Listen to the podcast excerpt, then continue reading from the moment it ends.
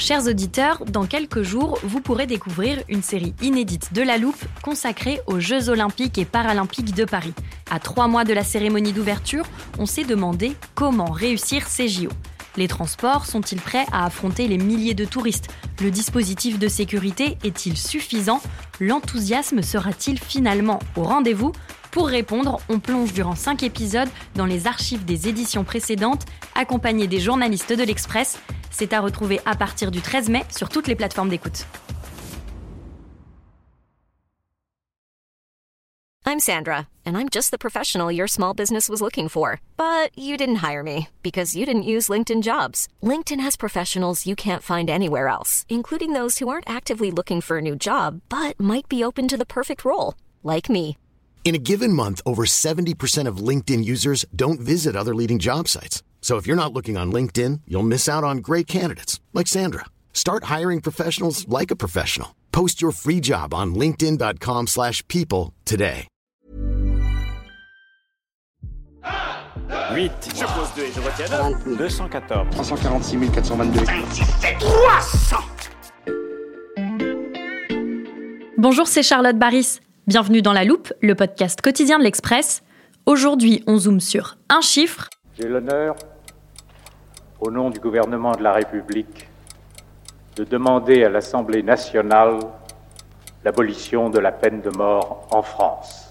1h23, c'est la durée totale du discours dont vous venez d'entendre un extrait. Un discours prononcé par Robert Badinter qui vient de s'éteindre à 95 ans. Et cet épisode est donc très spécial pour l'Express. Pour tout vous expliquer, j'accueille Anne Marion. Bonjour Anne. Bonjour Charlotte. Anne, tu es documentaliste à l'Express, ça veut dire que tu te plonges régulièrement dans les archives du journal et de l'histoire française.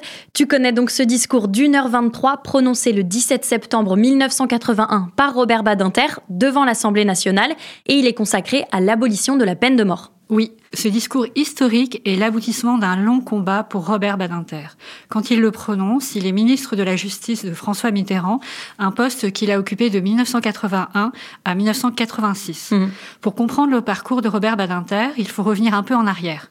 Il naît à Paris le 30 mars 1928 dans une famille juive, émigrée de Bessarabie, l'actuelle Moldavie. Mhm. Ses parents sont naturalisés français l'année de sa naissance. Il grandit à Paris jusqu'au tournant de la guerre. Son père est arrêté à Lyon en 1943. Il mourra dans le camp de Sobibor en Pologne. Badinter, lui, réussit à échapper à la déportation. Mhm. Après la guerre, il fait des études de droit. Il passe le concours d'avocat au barreau de Paris. C'est là qu'il va pouvoir commencer à exercer son talent, cet art de l'éloquence qui le caractérise. Il va défendre surtout des affaires civiles jusqu'au moment où un ami avocat lui demande de défendre un preneur d'otages. Et c'est là que son combat contre la peine de mort prend forme. Exactement, lorsqu'il devient l'avocat de Roger Bontemps. Associé à Claude Buffet, Bontemps a participé à une prise d'otage sanglante dans la prison de Clairvaux, dans l'est de la France. Contrairement à Buffet, Bontemps n'a tué personne. Pourtant, Robert Badinter ne réussit pas à le sauver de la condamnation à mort. Et le 28 novembre 1972, à l'aube, Badinter assiste à la prison de la Santé à l'exécution de son client. Mhm. Il sera marqué à vie par cet envoi vers la mort d'un homme qui n'a pas tué. C'est un admirateur de Victor Hugo, un lecteur de Camus. Il est opposé à la peine capitale depuis toujours. Il décide de faire désormais de son abolition, je cite, une cause première, et de défendre tous ceux qui l'encourent, quoi qu'ils aient fait. Ainsi, Robert Badinter évitera la guillotine à Patrick Henry en 1977 et à cinq personnes jusqu'au tournant politique de 1981. À chaque fois, il plaide dans un climat lourd de haine, dans un contexte où la majorité des Français se prononcent pour la peine de mort. Demain, grâce à vous, il n'y aura plus, pour notre honte commune, des exécutions furtives à l'aube, sous le dais noir, dans les prisons françaises. Demain, les pages sanglantes de notre justice seront tournées. Après son discours d'une heure 23, l'abolition de la peine de mort est donc proclamée le 9 octobre 1981. Anne, quels sont les autres combats de Robert Badinter en tant que ministre de la Justice? Alors, il a aussi œuvré pour l'amélioration des conditions de vie dans les prisons. Il a fait voter la suppression des quartiers de haute sécurité, celle des juridictions d'exception. Il a aussi fait voter la dépénalisation de l'homosexualité. On lui doit l'accès des justiciables français à la Cour européenne des droits de l'homme, ainsi qu'une loi sur l'indemnisation des victimes en cas d'attentat ou d'accident sur la route. Anne, certains de nos auditeurs s'en souviennent peut-être, on avait évoqué dans la loupe les combats de Robert Badinter dans une série consacrée aux 70 ans de l'Express, parce qu'il a eu une place très importante dans l'histoire du journal. Oui, Robert Badinter est un compagnon de route historique de l'Express. Dès les débuts du journal et jusqu'en 79, il est l'avocat de l'Express. Il mhm. est très proche de Jean-Jacques Servan-Schreiber, le fondateur du journal avec Françoise Giroud.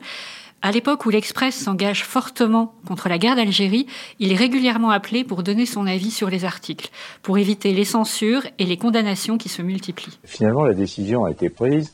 Le plus simple, et c'est François Giroud qui le voulait, c'est que on prenne euh, les articles en, amont, c'est-à-dire avant la publication. Elle regardait, oui, bon, alors qu'est-ce qui la page, il y a cette expression, cette phrase, très bien, et elle les réécrivait sur le champ en gardant toute la portée au propos, mais en retirant tout ce qui était susceptible de poursuite. C'est-à-dire que c'était aussi cruel, mais la forme était différente. Mais c'est aussi dans l'Express que Robert Badinter a pu mener son combat pour l'abolition de la peine de mort.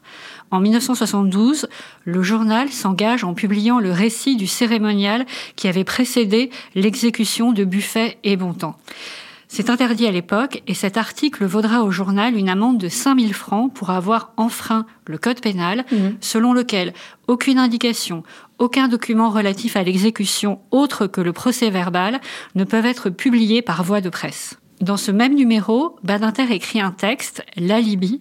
C'est un véritable plaidoyer pour l'abolition de la peine de mort. Il se demande pourquoi, en Europe occidentale, seule la France maintient la peine de mort, alors que toute l'expérience des pays abolitionnistes avait confirmé que la peine de mort ne sert à rien. Mmh. Ce sont des arguments qu'on va retrouver dans son discours de 81 à l'Assemblée nationale. Après son passage à l'Express puis au ministère de la Justice, que devient Robert Badinter? Alors Mitterrand le nomme président du Conseil constitutionnel en mars 1986. Il va occuper ce poste jusqu'en 95. Il est ensuite sénateur PS des Hauts-de-Seine jusqu'en 2011.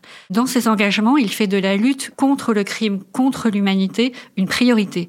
Il contribue ainsi à fonder le tribunal pénal pour l'ex-Yougoslavie et la Cour internationale des droits de l'homme. Mhm. Il écrit beaucoup ces dernières années, notamment sur sa famille. Et récemment, Robert Badinter s'était prononcé en faveur de la condamnation de Vladimir Poutine pour ses crimes. Il avait d'ailleurs accordé à l'Express, il y a un peu moins d'un an, une interview où il appelait de ses voeux à un procès du dirigeant russe. Une interview à retrouver sur le site de l'Express, tout comme son premier article dans le journal, alors qu'il n'avait même pas 30 ans. Merci Anne pour ce récit. À bientôt. Anne Marion, documentaliste de l'Express, de nombreuses archives sont à retrouver sur l'express.fr. Alors je vous rappelle, chers auditeurs, que l'abonnement numérique est au prix d'un euro les deux premiers mois.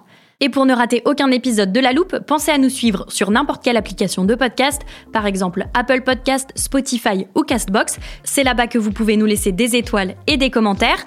Vous pouvez également nous écrire par mail à laloupe@l'express.fr. Cet épisode a été monté et réalisé par Jules Cro. Retrouvez-nous demain pour passer un nouveau sujet à la loupe.